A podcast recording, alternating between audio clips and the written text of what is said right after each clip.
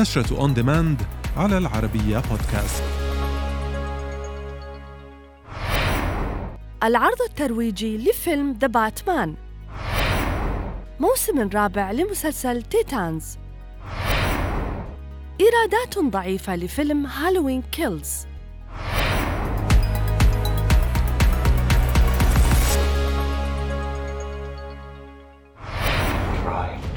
كشفت شركة وارنر براذرز بيكتشرز عن العرض الترويجي لفيلم باتمان الجديد من بطولة النجم العالمي روبرت باتنسون والمقرر عرضه في الرابع من مارس العام المقبل بعد سلسلة من التأجيلات بسبب جائحة كورونا.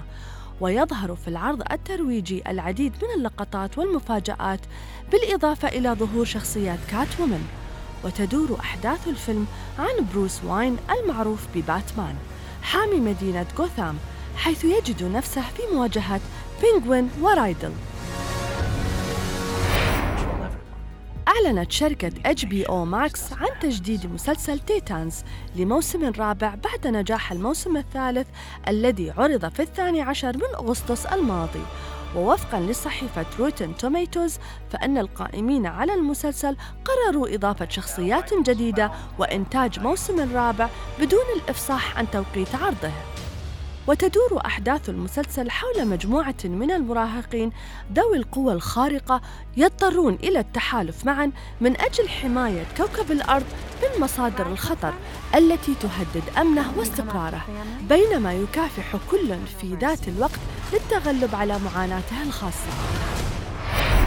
حقق فيلم الرعب Halloween Kills إيرادات ضعيفة وصلت إلى ما يقارب خمسة ملايين دولار في اليوم الأول من عرضه وذلك في الرابع عشر من أكتوبر داخل الولايات المتحدة الأمريكية حيث كان القائمون على الفيلم يتوقعون إيرادات تتخطى ال 25 مليون دولار في اليوم الأول له.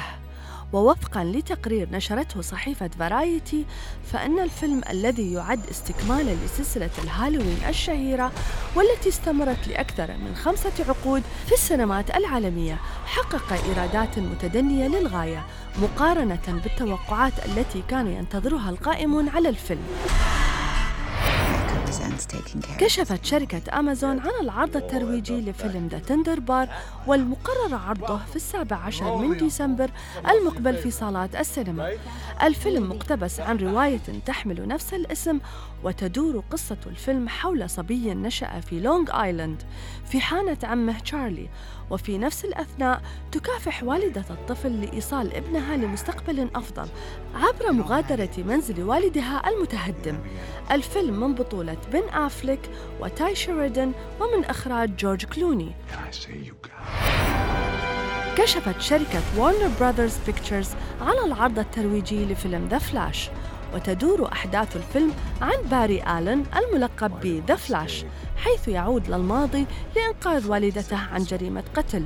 وعند عودته للمستقبل يجد تغييرا كبيرا فيحاول إصلاح ماضيه ومستقبله بمساعدة باتمان. الفيلم من بطولة إزرا ميلر مايكل كيتون وبن أفليك.